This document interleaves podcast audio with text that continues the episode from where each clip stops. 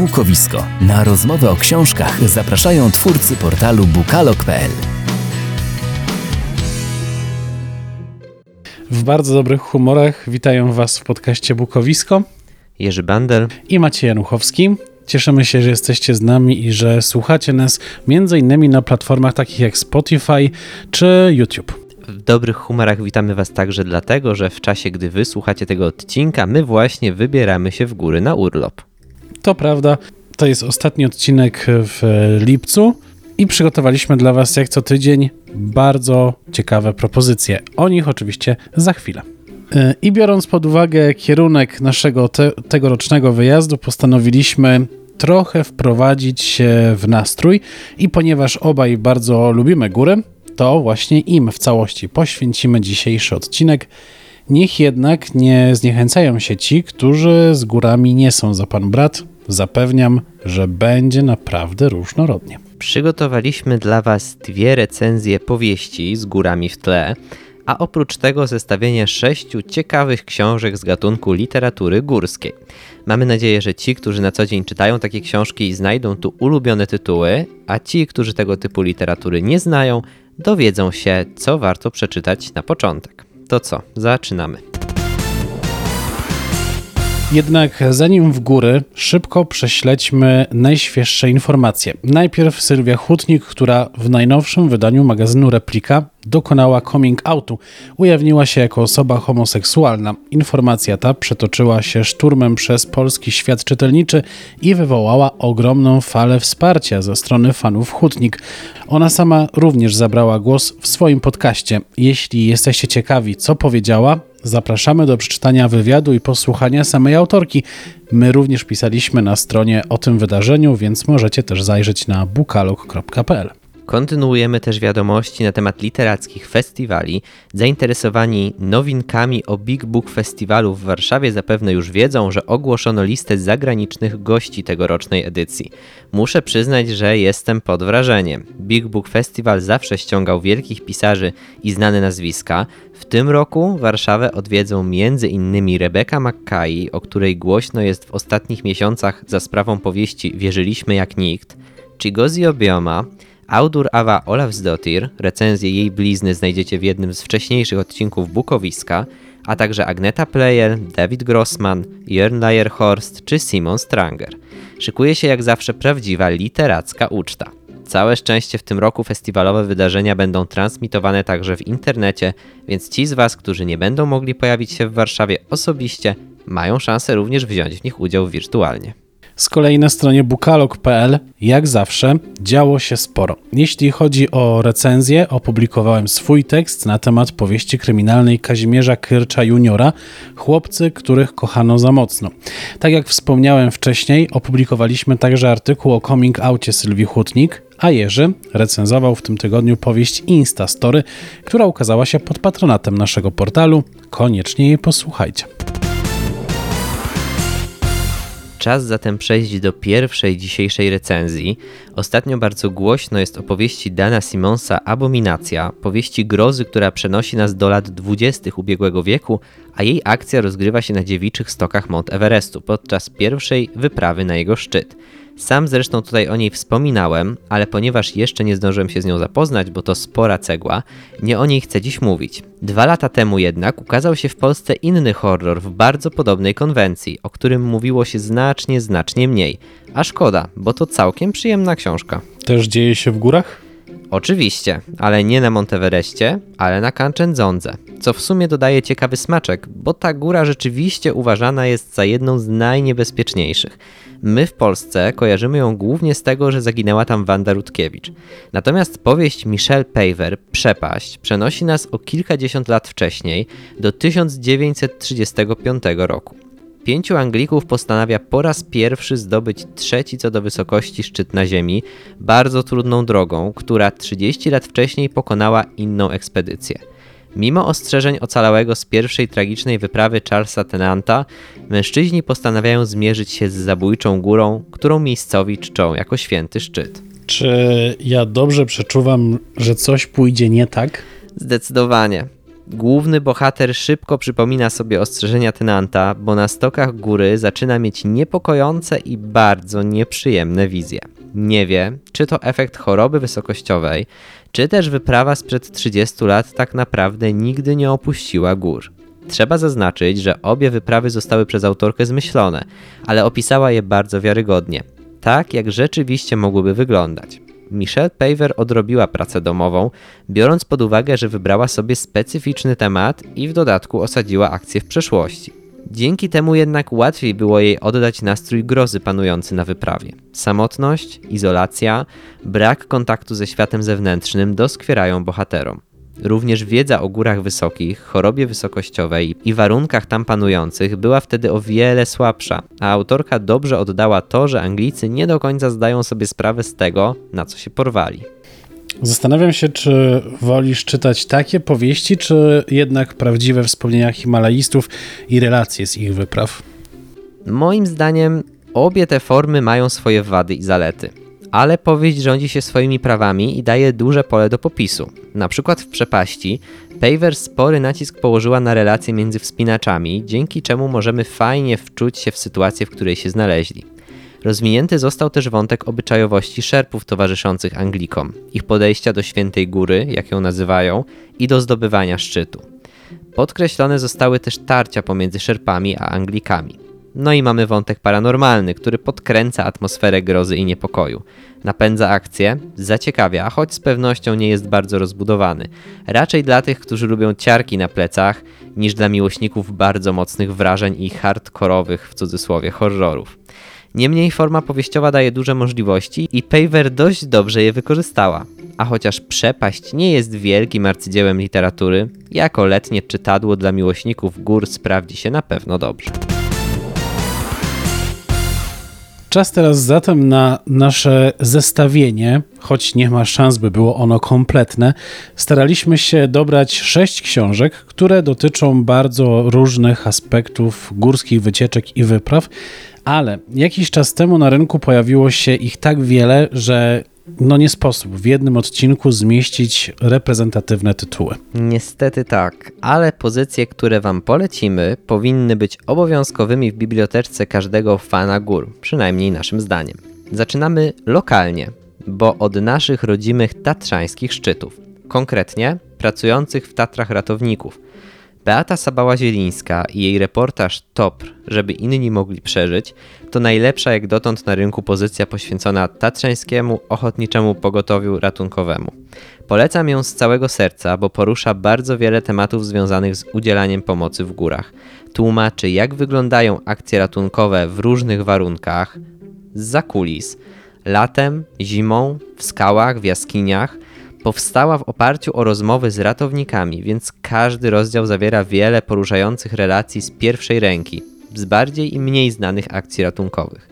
Sabała Zielińska pokazuje, jak świetnymi specjalistami są toprowcy, którzy sami szkolą służby ratownicze w całej Europie i udowadnia, że są naszym narodowym skarbem, z którego naprawdę możemy być dumni. Pisze o zarobkach ratowników, o ich misji ratowania ludzkiego życia za wszelką cenę, ale też przytacza krótką historię Topru, żeby wprowadzić w temat nawet gorzej zorientowanych czytelników. Świetna i bardzo wartościowa pozycja, szczególnie dla osób chodzących po Tatrach. Anna Purna Morisa Herzoga przenosi nas już w najwyższe góry, w Himalaje i to z przytupem, bo mamy okazję poznać historię i przebieg pierwszej zwycięskiej wyprawy w najwyższe góry świata. Tak, Anna Purna była pierwszym zdobytym ośmiotysięcznikiem, a stało się to w 1952 roku. Kierownikiem wyprawy był właśnie Morris Herzog. We wspomnieniach opisuje jednak nie tylko sam przebieg wyprawy, ale też niezwykłe warunki, w których działała wyprawa. Uczestnicy nie mieli pojęcia, co czeka ich w czasie wspinaczki, jaki teren napotkają, nie mieli wyznaczonej drogi. Ba, nie mieli nawet mapy, bo byli pionierami. Trudności komunikacyjne, prymitywne w porównaniu do dzisiejszego sprzęt, zmagania z tubelcami, ale też dziewiczy, nietknięty ludzką stopą krajobraz. Anapurna to kawał świetnej opowieści, który przenosi nas całkowicie w świat Himalajów. Dziś ten tekst to materiał o wartości historycznej, który jednak warto poznać. Następną pozycję można by właściwie nazwać encyklopedią himalaizmu, gdyby nie to, że czyta się jak najlepszą powieść. Upadek olbrzymów. Historia wspinaczek himalajskich od epoki imperiów do epoki skrajności. Morisa Isermana i Stuarta Weavera. To, jak sam tytuł wskazuje, pozycja raczej historyczna, która podsumowuje dotychczasową działalność człowieka w najwyższych górach świata. Ale możecie mi wierzyć, że trudno się od tej książki oderwać. Chociaż oczekujemy trudnej przeprawy, książka, mimo swojej grubości, bardzo wciąga. Na pewno nie zawiedzie pasjonatów tematu, uporządkuje wiedzę i dostarczy mnóstwa ciekawych informacji. Znajdziecie tu szczegółowe opisy wielu wypraw, sylwetki wspinaczy, dowiecie się kto, z kim, kiedy i gdzie się wspinał.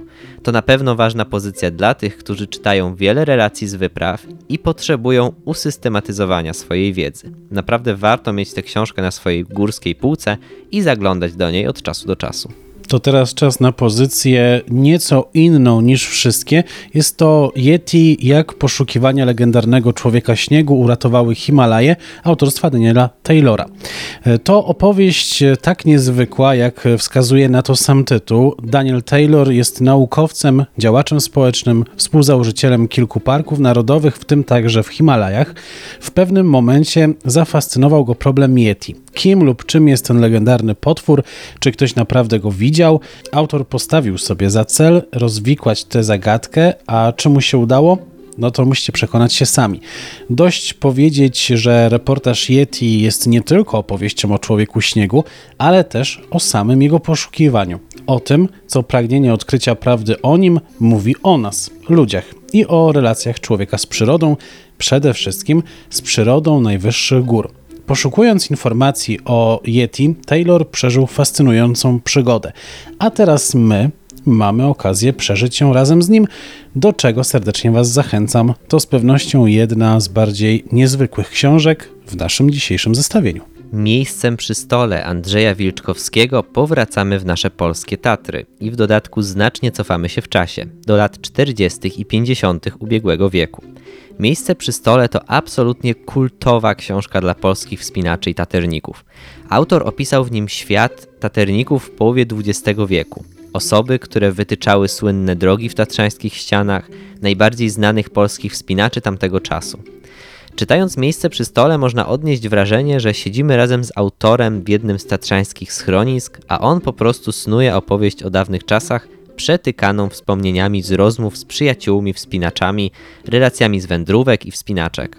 Warto też nadmienić, że to właśnie na tej książce wychowali się himalaiści złotej ery, czyli Kukuczka, Cichy, Wielicki, którzy przecież też zaczynali wspinać się w Tatrach. Warto powiedzieć, że obecnie dostępne wydanie Miejsca przy stole niestety zawiera sporo błędów i literówek. Jego korekta niestety nie wyszła za dobrze, ale to jedyne dostępne obecnie wydanie i myślę, że dla tej treści i ogromu informacji warto się przemęczyć. Albo poczekać na nowe wydanie. Konsekwentnie w naszym zestawieniu książek unikaliśmy tych wspomnieniowych, dlatego że jest ich po pierwsze całe mnóstwo, a po drugie trudno oceniać czyjeś wspomnienia. To rzecz bardzo subiektywna. Oczywiście są takie, które czyta się gorzej i takie, które są porywające. Do tych drugich można zaliczyć chociażby autobiografię Piotra Pustelnika, Elizabeth Rewol czy Krzysztofa Wielickiego. Chciałbym jednak powiedzieć kilka słów o wspomnieniach Adama Bieleckiego pod tytułem Spod zamarzniętych powiek, które są świetnym przykładem wciągającej autobiografii. Nie sposób się przy nich nudzić. Adam Bielecki to gwiazda młodego pokolenia polskiego himalaizmu, a jego historia to prawdziwa opowieść od zera do bohatera, ze zwykłego chłopaka z Tychów do światowej sławy i wielkich sukcesów. Przy tym spod zamarzniętych powiek czyta się bardzo dobrze. Bielecki krytycznie analizuje swoje dotychczasowe osiągnięcia, opowiada o swojej nauce u boku starszych, doświadczonych himalaistów, a także o słynnej, tragicznej wyprawie na Broad Peak, po której został oskarżony o nieudzielenie pomocy Maciejowi Berbece i Tomaszowi Kowalskiemu. Dzięki uprzejmości wydawnictwa Agora przygotowaliśmy dla Was fragment audiobooka, który stosunkowo niedawno ukazał się na rynku. Posłuchajcie. Czyta Filip Kosior. Książkę tę dedykuję moim najbliższym. Bez waszej miłości nic nie miałoby sensu. Tym razem nikt nie chciał dać sygnału do pierwszego postoju. Dobra, chłopaki, Zróbmy przerwę, powiedziałem w końcu po ośmiu godzinach intensywnego marszu. W porządku. Jak chcesz odpocząć, to niech ci będzie. Wysapali. Początki były szorstkie, ale w ciągu dwóch miesięcy bardzo się zaprzyjaźniliśmy. Kilkadziesiąt dni później, podczas trekkingu powrotnego, wspominaliśmy z Szachinem kluczowe momenty wyprawy. Wtedy przypomniał sytuację z wyjścia do jedynki. Adam, a pamiętasz to nasze pierwsze wyjście do obozu pierwszego? To był jeden z najcięższych dni w moim życiu. Koszmar.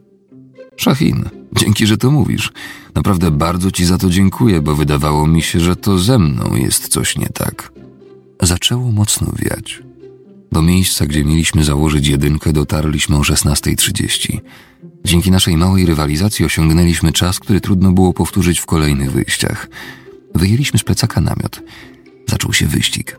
Wraz z zachodzącym słońcem robiło się coraz zimniej, a wiatr wzmagał się i obniżał jeszcze temperaturę odczuwalną.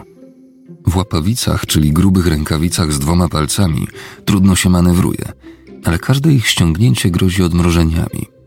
O osiemnastej w końcu rozbiliśmy namiot. Zmęczeni opatuliliśmy się śpiworami. Wykonaliśmy kawał dobrej, nikomu niepotrzebnej roboty. Himalajzm nie ma w sobie niczego, co by czyniło nas wyjątkowymi. Niby wymyślamy i testujemy patenty odzieżowe, a one potem się upowszechniają. Jednym z pierwszych zastosowań membrany goreteksowej była produkcja kombinezonów dla astronautów, a teraz wszędzie można kupić goreteksowe buty. Ale to przykład na siłę. Nie uważam, żeby himalajzm miał jakiś głęboki sens. Tak samo nie ma go żeglarstwo czy chodzenie do parku. Życie samo w sobie nie ma głębokiego sensu. Moim wyborem jest himalajzm i zupełnie nie ma we mnie potrzeby przekonywania całego świata, że to bardzo fajne zajęcie. Artur, droga jest długa. Dostaliśmy w kość. Nie wiem, czy jutro uda wam się dojść do jedynki, bo myśmy ostro zasuwali. Może na wszelki wypadek weźcie ze sobą lekki namiot szturmowy i przygotujcie się na biwak. Powiedziałem wieczorem przez radio. Artur prychnął urażony. Jak to mają nie dojść? Przecież trasa jest wytyczona i będzie przedeptana. Noc była spokojna. Rano wróciliśmy do bazy. Śnieg zasypał część naszych śladów, ale pomógł nam GPS. Po jedenastej spotkaliśmy Janusza i Artura, którzy szli w górę z ciężkimi plecakami. Następnego dnia chcieli zrobić rekonesans w kierunku obozu drugiego. Zdobywanie góry w stylu wyprawowym to właśnie taka wahadłowa praca. Szczyt zdobywa się po kawałeczku. Jeden zespół robi swoje i schodzi, kolejny korzysta z pracy pierwszego i dokłada swoją cegiełkę. Zdobycie w ten sposób ośmiotysięcznika wiąże się zwykle z czterema, sześcioma wyjściami z bazy. Pod górę przybywa zespół wspinaczy, którego celem jest założenie kolejnych obozów, zaopatrzenie ich, zabezpieczenie drogi, pomiędzy nimi stałymi linami, tak zwanymi poręczówkami. Oczywiście trwa to odpowiednio długo i wymaga dużej ilości sprzętu, dlatego styl wyprawowy bywa również nazywany oblężniczym lub ciężkim. Trzy godziny po spotkaniu Artura i Janusza byliśmy w bazie. Artur połączył się z nami. Nie mogli znaleźć drogi do obozu pierwszego. Na górnym plateau ślady naszych raków to pojawiały się, to gubiły w twardym śniegu. Mieliśmy zbyt mało tyczek, żeby wystarczająco dokładnie oznaczyć całą trasę. O szesnastej dotarło do nich, że robi się poważnie. Dzień się kończył, a obozu nie było widać. Nie mieli nawet pewności, że idą dobrze, bo nie potrafili obsługiwać GPS-a, którego kupiłem tuż przed wyjazdem. To był nowy model i chłopakom zabrakło czasu, by go przetestować. O siedemnastej urządzenie wskazało, że obóz jest blisko. Słońce już zachodziło. Musieli przybliżyć obraz na wyświetlaczu GPS, ale nie wiedzieli jak. Ja robiłem to na pamięć, więc bez urządzenia przed sobą trudno było mi udzielić wskazówek. Znalazłem instrukcję i przeczytałem im ją przez radio. Do obozu mieli 200 metrów, ale GPS nie wskazał drogi w linii prostej. Chodzili w kółko. O wpół do szóstej zrobiło się zupełnie ciemno. Przestali się ruszać, bo próbowali zmusić sprzęt do współpracy. Mokre kurtki z primaloftu, czyli sztucznego puchu, nie grzały. Przyszły pierwsze dreszcze. GPS-a obsługiwali końcówką czekana, potem gołymi palcami. Zmieniali się co minutę, żeby się nie odmrozić. Wyświetlacz zaparował. Wejście na ośmiotysięcznik w zimie jest jak podróż na inną planetę, ale my nie byliśmy z NASA. Nad przygotowaniem naszej wyprawy nie pracował sztab specjalistów. Byliśmy zwykłymi ludźmi, którzy wszystko musieli zrobić sami. Od doboru sprzętu, przez zorganizowanie logistyki wyprawy, na załatwienie ubezpieczenia i wspinaczce kończąc. Przy takiej liczbie zadań do wykonania trudno być ekspertem od wszystkiego. Więc improwizacja okazała się nieunikniona. Sytuacja z GPS-em była tego najlepszym przykładem. Janusz przekonywał Artura, że skoro mają żarcie i trochę gazu, to jakoś wykopią jamę śnieżną i przetrzymają noc. Ale Heiser nie dawał za wygraną. W końcu, słuchając moich instrukcji, znalazł odpowiednią kombinację przycisków. Obóz był 48 metrów od nich. Jest, widzę, po prawej, ucieszył się Janusz. Połączyli się z bazą o 19.20. Wcześniej musieli rozstawić wyniesiony przez nas namiot, bo w zimie jest taka zasada, że nigdy nie zostawia się go rozbitego. Wiatr porwałby go bardzo szybko. Byłem dobrej myśli. Pokonaliśmy pierwszą przeszkodę i założyliśmy jedynkę. W końcu mieliśmy zacząć piąć się w górę. Na chwileczkę teraz oddalimy się od tematów górskich. Zanim oddam Maciejowi głos, by opowiedział o książce, którą na dziś przygotował, czas jeszcze na zapowiedź tygodnia. Szczerze mówiąc, nie znalazłem żadnej zachęcającej zapowiedzi książki górskiej. Wiem, że Piotr Trybalski pisze kolejną biografię i tym razem bohaterem ma być Andrzej Zawada, ale nie znamy jeszcze żadnych dodatkowych szczegółów, więc powiem o najnowszej powieści Magdaleny Parys, Księciu to drugi po magiku tom trylogii berlińskiej, w której autorka łączy historię i współczesną sytuację Niemiec, tworząc mroczną, intrygującą opowieść. Przyznaję, że nie znam dobrze twórczości tej autorki, chociaż chodzi za mną już od czasów publikacji Białej Riki. Są osoby absolutnie zachwycone jej twórczością, więc chyba najwyższy czas się przekonać. Powieść ukaże się w wydawnictwie Agora wraz ze wznowieniem poprzednich książek w nowej, spójnej oprawie, a premiera już 4 września. Miłość do gór potrafi być zazdrosna o inne miłości i w sposób ekspansywny upominać się o właściwą sobie uwagę. Temat ten porusza w swojej najnowszej książce pod tytułem Listy w góry Agnieszka Lis. Bohaterka powieści jest żoną Himalaisty. Wie, że wspinaczka górska to największa miłość jej męża. Z czasem oczywiście uświadamia sobie jednak, że z każdym kolejnym wyjazdem bezpowrotnie traci więź z ukochanym mężczyzną. Trudy lat 80., zmieniająca się sytuacja polityczna i gospodarcza wpływają na losy kobiety, i jej powiększającej się rodziny. Wyjazd goni wyjazd, a popularność wspinacza staje się namacalna. Bohaterka każdego roku zostaje w domu sama na wiele miesięcy. Jednym słowem, ta opowieść potwierdza to, co słyszeliśmy już w wielu relacjach czyli że miłość do gór może okazać się ważniejsza niż wszystko inne. Dla laika jest to dość ciekawa książka i otwierająca trochę oczy na ciemniejszą stronę himalaizmu. Pokazuje, jak wymagające są góry, jak potrafią być bezwzględne, a nawet okrutne. Zresztą nieraz to udowodniły, znacząc swoje zbocza ciałami wspinaczy, którym nie udało się dotrzeć bezpiecznie na szczyt i wrócić z niego. Warto jednak w tym wszystkim zwrócić również uwagę na rodziny Himalajstów, które są zazwyczaj w cieniu. Żony często martwią się o swoich mężów, ich codzienność wypełniona jest lękiem, tęsknotą oraz obawą. Wiele żon i bliskich Himalajstów to potwierdza. Można to usłyszeć w relacjach Cecylii Kukuczki, e, Ani Mackiewicz. Wydaje mi się, że tego głównie dotyczy fabuła listów w góry, nie? Zdecydowanie tak. Książka zbudowana jest z listów, które żona pisze do męża Himalaisty. Dzięki temu poznajemy historię tego związku, dowiadujemy się, jak jej czas mija bez niego oraz, że chciałaby znienawidzić góry, ale wie, że on je kocha i są dla niego bardzo ważne. Czasem tylko zastanawia się, czy jest jeszcze jego namiętnością, czy może Himalaje pochłonęły go bez reszty. Choć jest wściekła, ale przede wszystkim samotna, to godzi się na los, jaki wybrała, bo przecież żona wspinacza musi być dumna z męża i odważna, nie może ciągle rozpaczać. Gra rolę, której inni od niej oczekują i w dodatku wygląda na to, że wyprawy męża szybko się nie zakończą. Ma bowiem w planach zdobyć koronę Himalajów i Karakorum.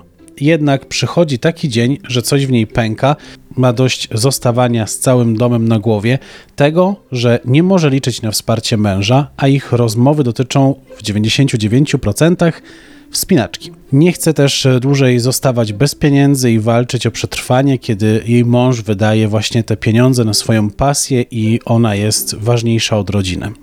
Bardzo znajome opisy dla tych, którzy czytali rozmowy z żonami wspinaczy. Bo to rzeczywistość wielu z tych kobiet, zarówno dziś, jak i z czasów kukuczki. Zresztą Agnieszka Lis odnosi się w książce do życiorysu tego wybitnego wspinacza. Książka jest bardzo realistyczna. Myślę, że wiele osób mogłoby rozpoznać w niej biografię różnych rodzin himalaistów. Z jednej strony opowiada o trudach, z drugiej o odwadze i sile kobiet. To niesamowite oddanie, by ukochana osoba mogła realizować się w życiu, mimo tego, że w każdej chwili, z każdym pokonywanym na górze metrem, może to życie stracić. Bohaterka powieści Agnieszki Lis jest niesamowita, prawdziwa, a nawet można powiedzieć, że prawdziwie niesamowita. Listy w góry to smutna, poruszająca i piękna książka. Autorka zadbała o to, by finał był upustem emocji. Nie zapomnijcie zatem o odpowiednio dużym zapasie chusteczek. Podpowiem, mogą się przydać. I to już wszystkie książki, które przygotowaliśmy dla Was na dzisiaj. Mamy nadzieję, że znaleźliście tutaj coś dla siebie, zarówno ci stali czytelnicy literatury górskiej, jak i ci, którzy być może po naszych recenzjach zaczną ją poznawać. Oby było to bezpieczne poznawanie gór. W kolejnym odcinku Bukowiska na pewno będzie się działo, dlatego zapraszamy Was już w kolejny wtorek. Mogę zdradzić tylko tyle, że będzie to pierwszy sierpniowy odcinek, więc tak jak bardzo lubicie, my zresztą też lubimy, przyjrzymy się książkom, które w tym miesiącu ukażą się na polskim rynku. Między innymi, a co więcej, oczywiście nie zdradzamy, zapraszamy za tydzień o godzinie 18. Maciej Januchowski. I Jerzy Bander. Do usłyszenia. Do usłyszenia. Podcast Bukowisko znajdziesz na YouTubie, Spotify, Google Podcast i Apple Podcast.